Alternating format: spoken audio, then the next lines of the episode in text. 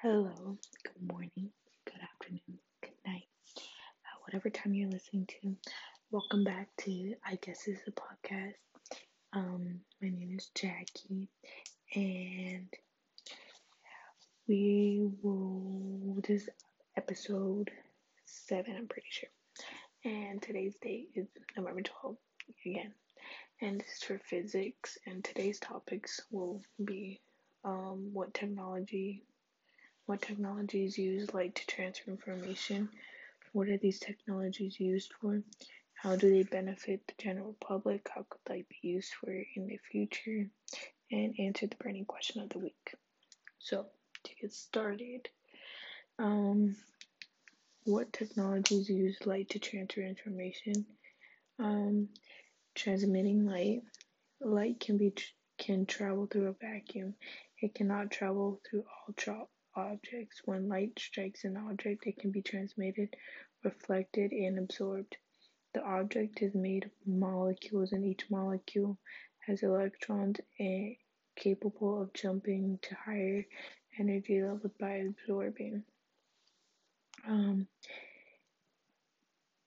I'm not sure if this is true, but a new technology known as Li-Fi, Li-Fi is short for light fidelity is wireless communication technology which utilize light to transmit data and position between devices. It was first introduced by Harald Haas during 2011 TED Global Talk.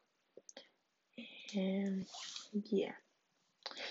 Um, the next question was what are these technologies used for? Yet again, they're used for transmitting data and between and position between devices.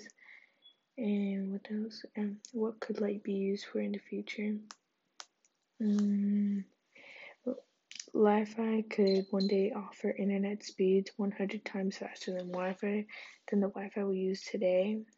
And Li-Fi or light fidelity is now moving to trials in the real world. Um, we could get a hundred times the speed of traditional Wi-Fi light can be used in so many different ways now. Scientists have found new ways to like like not I don't know how to describe it, but like improve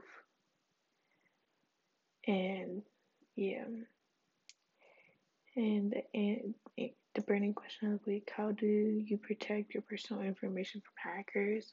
Um, to be honest, I don't really care that much when I'm like I don't go in that deep to like not get hacked. My Spotify was atta- was hacked once, my premium, and all I do is cancel it or I change the password. That's it.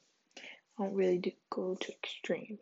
So thank you for listening to I guess this is a podcast. Stay tuned. I know it was short, I promise the next one will be a little better. Alright. Thank you stay tuned and have a good rest of your day.